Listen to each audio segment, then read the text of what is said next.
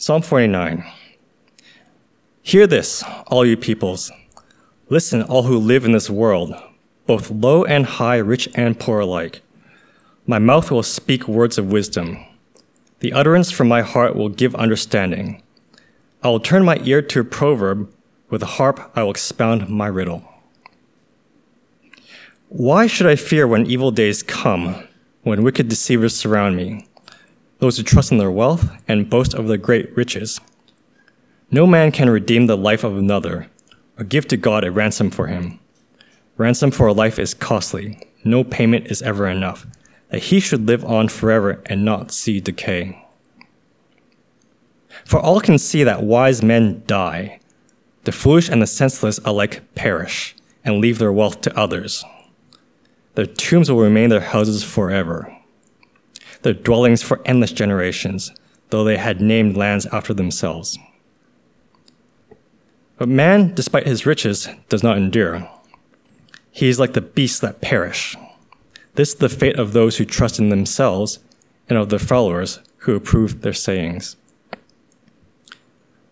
Like sheep, they are destined for the grave, and death will feed on them.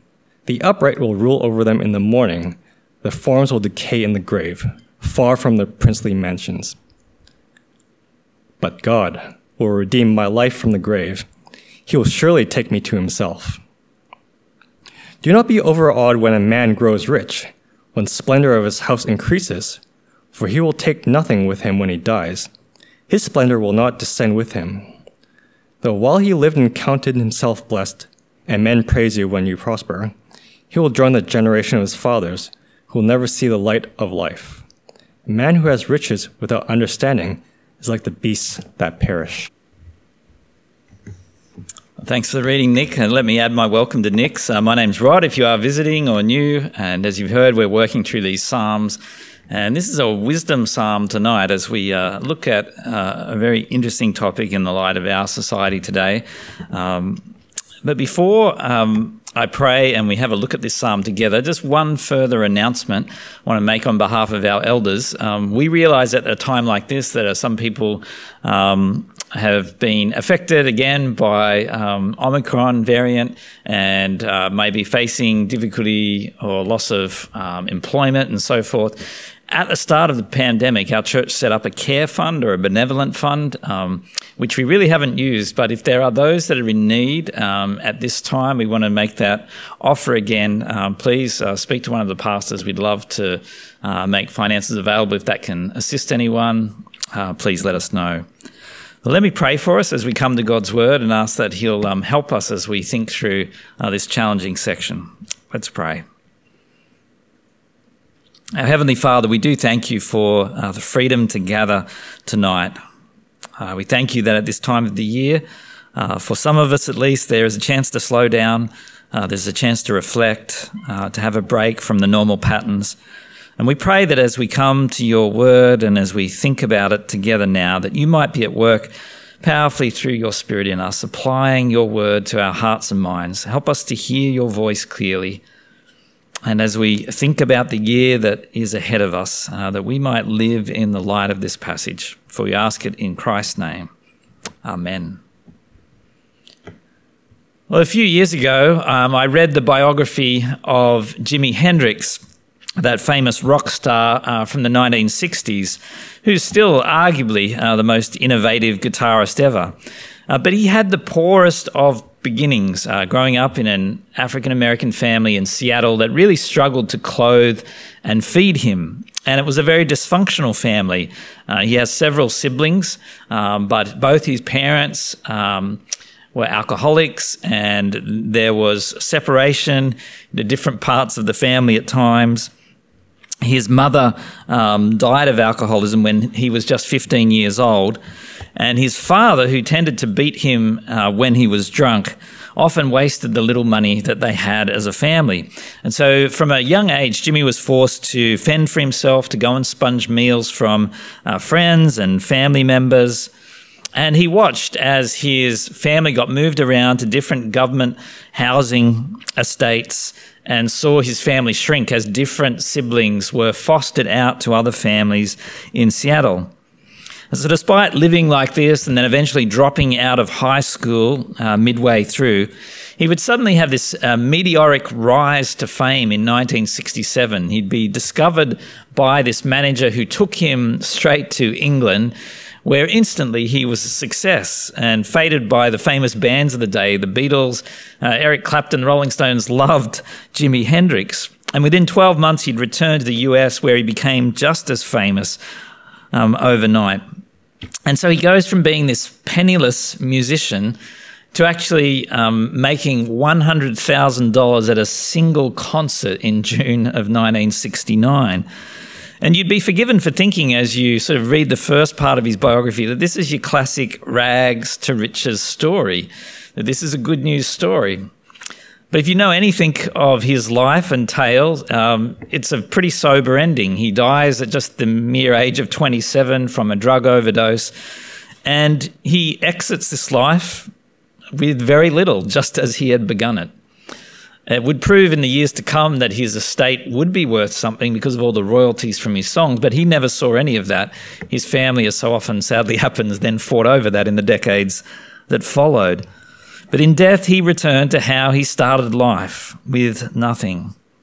And tonight we're going to look at the great leveler of death and think about what counts, what matters in this life.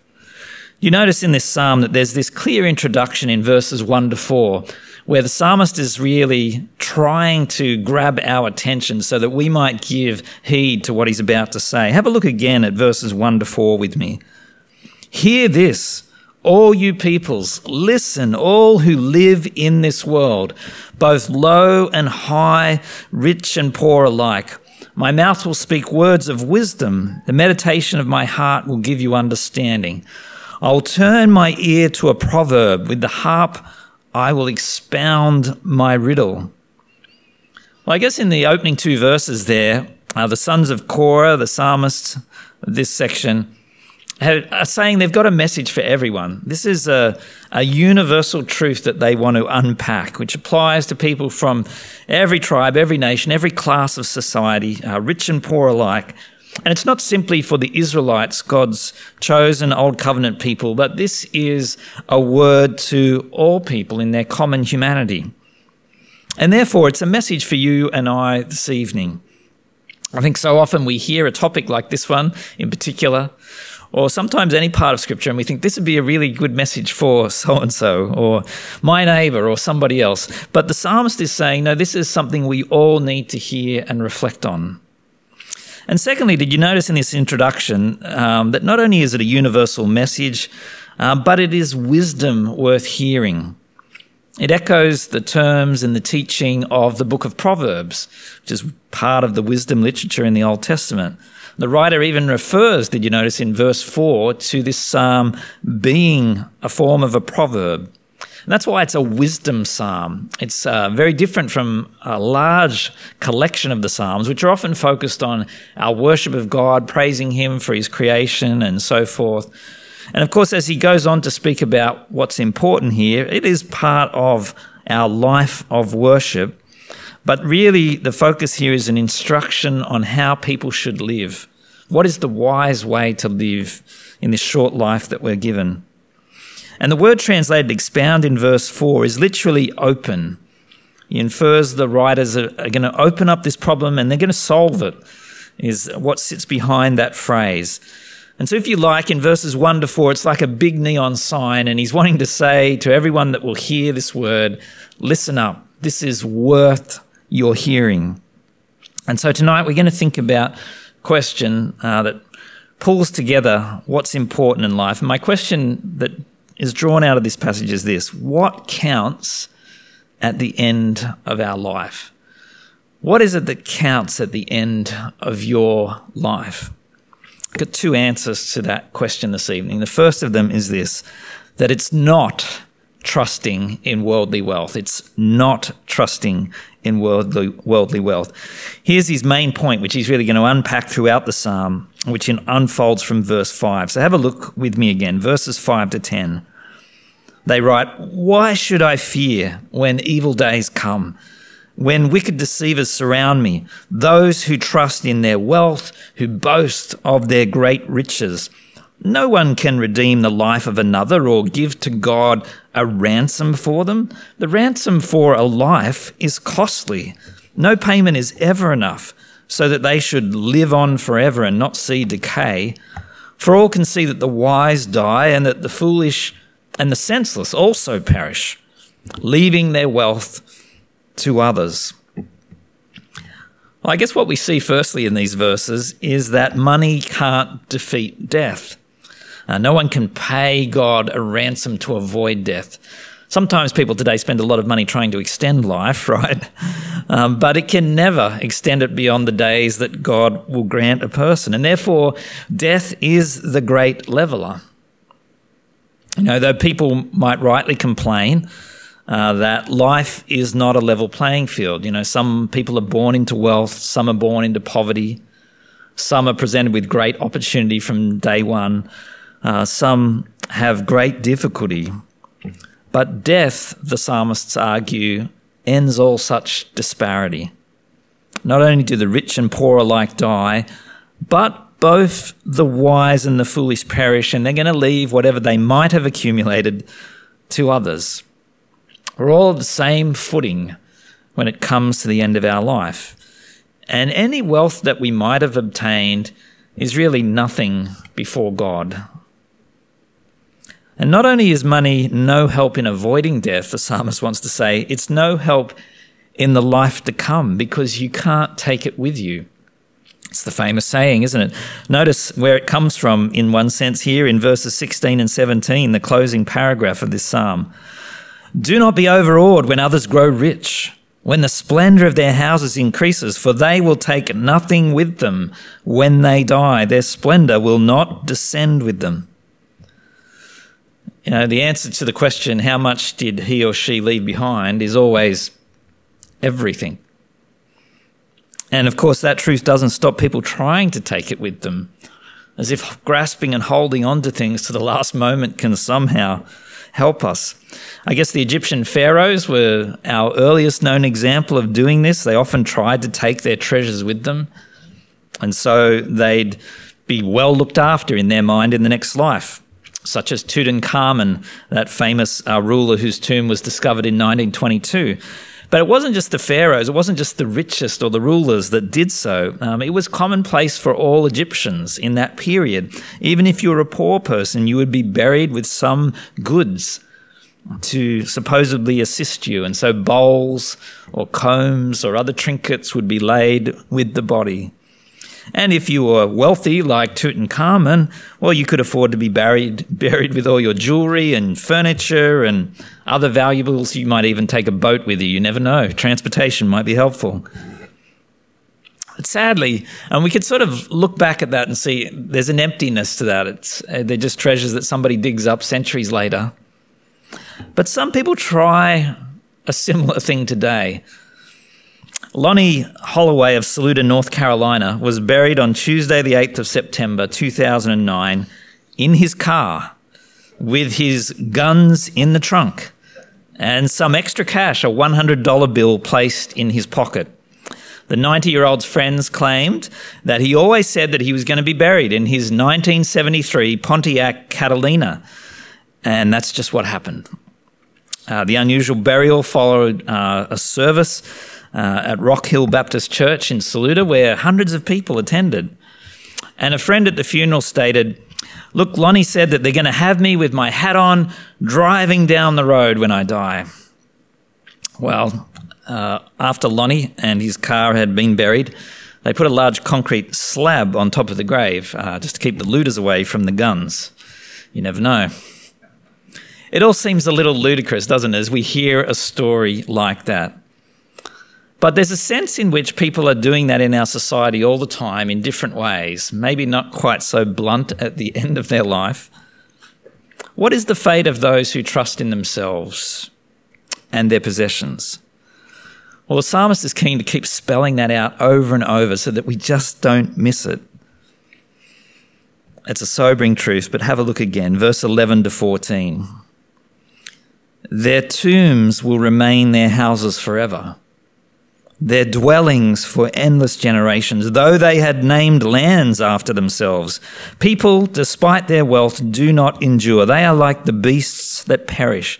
This is the fate of those who trust in themselves and of their followers who approve their sayings. They are like sheep and are destined to die. Death will be their shepherd. It doesn't really make for uh, light bedtime reading a psalm like this. And perhaps you're thinking that already, that this is a bit of a downer at the start of the year as I look forward to 2022. Is this the message I need to hear? Well, I think the psalmist would say yes. Um, so often we want to push it to the side, but he wants to say this is a universal truth that we need to grasp hold of and live in the light of. Because it's so seductive. Trust in yourself and your possessions that you've lived for and you'll perish eternally. That is the fate of those who live just for this world.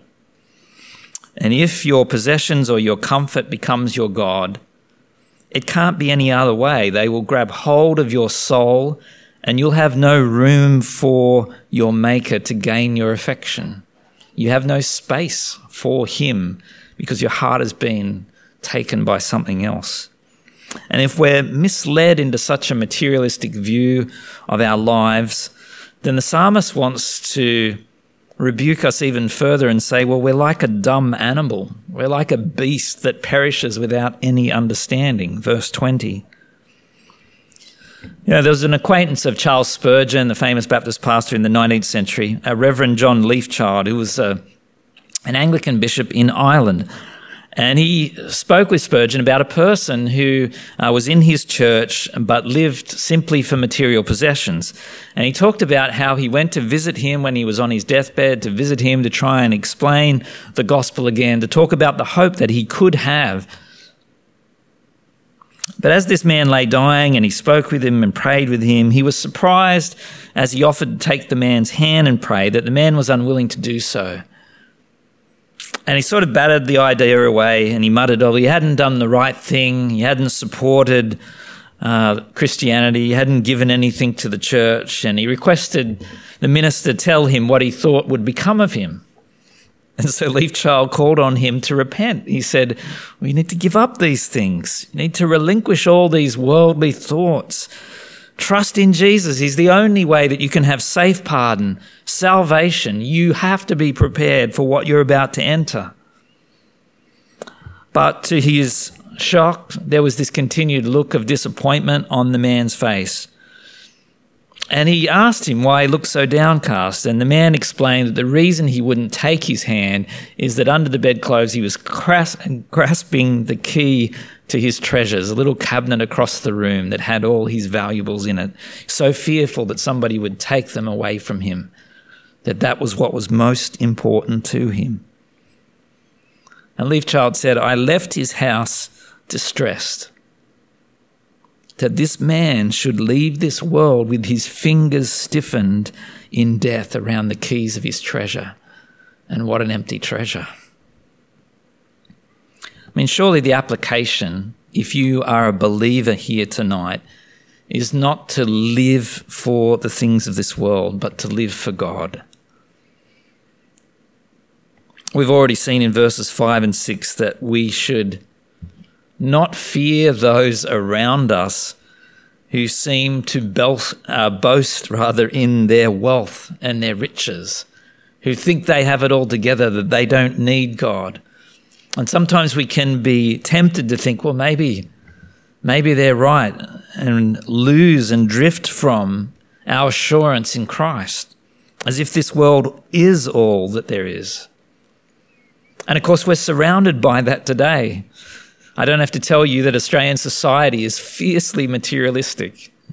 You know, politics is about making the economy go well ultimately. Sport these days is about making money. Every sports uh, show on TV is surrounded by ads on betting. It's just, it's just a wash, isn't it? The whole time. Make money, make money. And it's how we're measured as individuals. What's the first job that, uh, first question rather, that people ask you when they meet you? What's your job? They're asking that question so they don't have to ask the second, more impolite question how much do you earn? Because if you tell them your job, then they can work out in ballpark figures at least and see where you sit in the pecking order and whether they feel superior to you because of their station in life. It's a sad way to think about our world, and the result is that the Packers and the Murdochs of the world get set up on a pedestal when they shouldn't be. Or maybe it's just the Joneses next door. Apologies to those in the front row. We do have some Joneses across the street. Um, of course, such values are nonsense in God's economy. God laughs at such an approach. How can these things be of value when we finally stand before Him on the day of judgment? There was an Anglican bishop in the 17th century named Ezekiel Hopkins who got quite riled up on this subject some years ago. And he wrote, How foolish to account yourself better than another because your trash hill is a little bigger. These things are not to be reckoned in the value and worth of an individual. They're all outside of you and they concern you no more than fine clothes affect your health or the strength of your body. It is wealth indeed that makes all the noise and bustle in the world and gathers all the respect and honour to himself. The ignorant vulgar, whose eyes are dazzled with pomp, pay it a stupid and astonished reverence. Yet know this it is only your velvet and your lands and your income which they venerate. It is not you. Well, he's right. Uh, wealth is often seen as the measure of success in this life. But God says it's not. It's just a passing mist It's here today and gone tomorrow. Everything you have has been given to you by God, and He can take it away at any moment also. And so, surely, what we need to do is to be careful about what we're honouring. We don't want to be overawed by the wealthy in this life. We don't want to be envious of the next door neighbour or anybody else. Keep a close watch on your mind. Don't be drawn into the disease of 21st century Australia. It's a disease which Christians are not necessarily immune to either.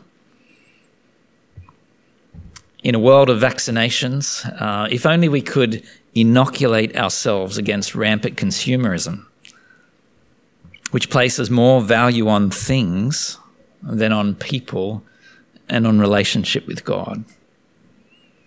I'd be first in line for that. And that brings me to a second answer to our question of what counts at the end of our life. What counts at the end of our life? Well, not wealth, but rather being rich towards God, being rich towards God. What's the fate of those who do trust in God rather than themselves and their possessions? Well, have a look. Verses 14 and 15. There's this moment in the psalm where the psalmist writes, But the upright will prevail over them in the morning. Their forms, that is, those who hold on to wealth, will decay in the grave, far from their princely mansions. But God will redeem me from the realm of the dead. He will surely take me to himself. You see, for the unbeliever, even for one who has named lands after themselves and lived in princely mansions, the one piece of real estate that they'll continue to occupy in this metaphor is the grave. However, notice firstly for the believer that in verse 15, he or she will be redeemed from the grave. Here is the great contrast of verse 7 solved for us. Remember, God demanded a ransom, and yet it was a ransom that no one could pay for the life of another. How could you redeem another person? How could they be brought out of the grave, given eternal life?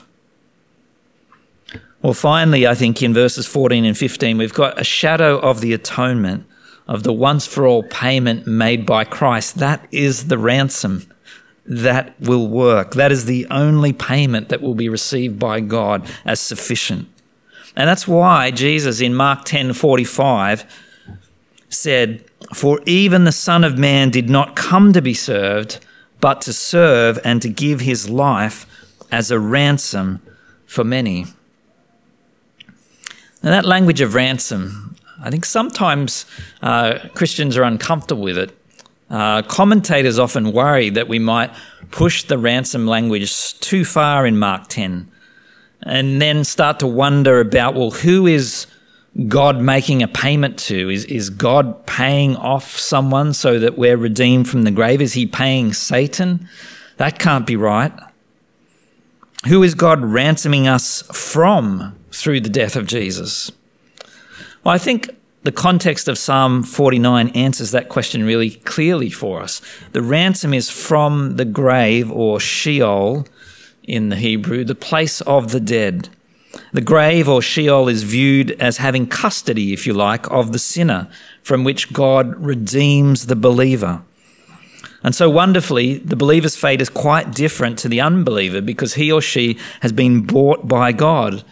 And we know from the New Testament that the purchase price is the precious blood of Christ shed for us on the cross. And secondly, therefore, not only is the believer redeemed from the grave, but he or she will go to be with God. Notice we have that phrase, it's beautiful. He will surely take me to himself. Now, that phrase, take me to himself, is more literally receive me. He will receive me. There's this vision of the future here. It's looking beyond the grave to eternal life, being present with God. The idea here is that nothing can separate us from our Master. God's concern for us is loving and active, and He will intervene. It's very personal language. He will take us to be with Himself. And so, not only of the resurrection of the dead in view, but what is to come following that. Now, again, as we read a psalm like Psalm 49, people will say, but we don't really have clear expressions of the resurrection and that doctrine in the Old Testament, do we? Like it suddenly it seems like it appears in the New Testament. Well, it's true that there's much more written about that theme in the New Testament, but there are hints of it in the Old Testament, including here in Psalm 49. But perhaps one of the best is in Daniel 12, verse 2. Multitudes who sleep in the dust of the earth will awake, some to everlasting life, others to shame and everlasting content. There's a two ways to live line for us, isn't there? And finally, on the resurrection, it's also inferred in this description of the believers who are upright, ruling over or prevailing over others, uh, talking about our future role with God in heaven, which is incredible to think through. It picks up a theme that, again, the New Testament uh, develops further and some will see it as maybe just a, a, promise that the victims of this life will somehow have the tables turned on their oppressors. But I think there's much more going on here. It's looking forward to the resurrection, being with God in heaven, and having this role of being entrusted along with our Savior, Christ, that we might rule over God's creation. What a comforting and contrasting fate for those who are God's people to be redeemed, to be received by God, to be given the honor of ruling under God.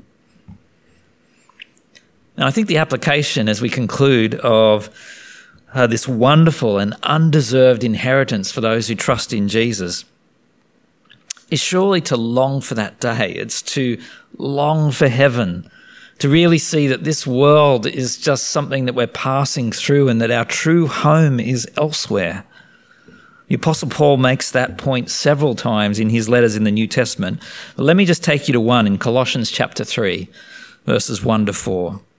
Paul states, Since then you have been raised with Christ, set your hearts on things above, where Christ is seated at the right hand of God.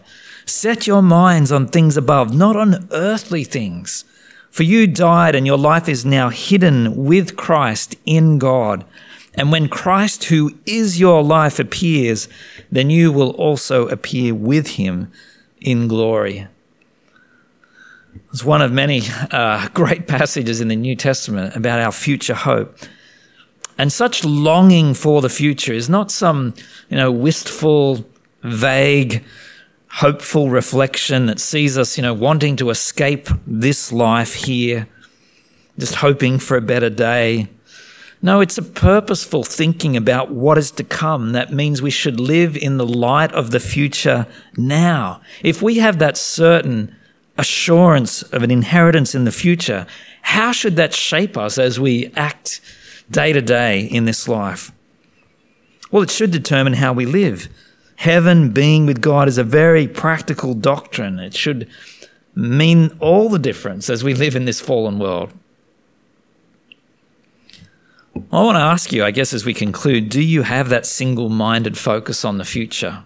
You know, as we set out on a new year, 2022, there's probably a, a, hundred things in your mind about what might unfold this year. Study you've got to do, what's happening at work.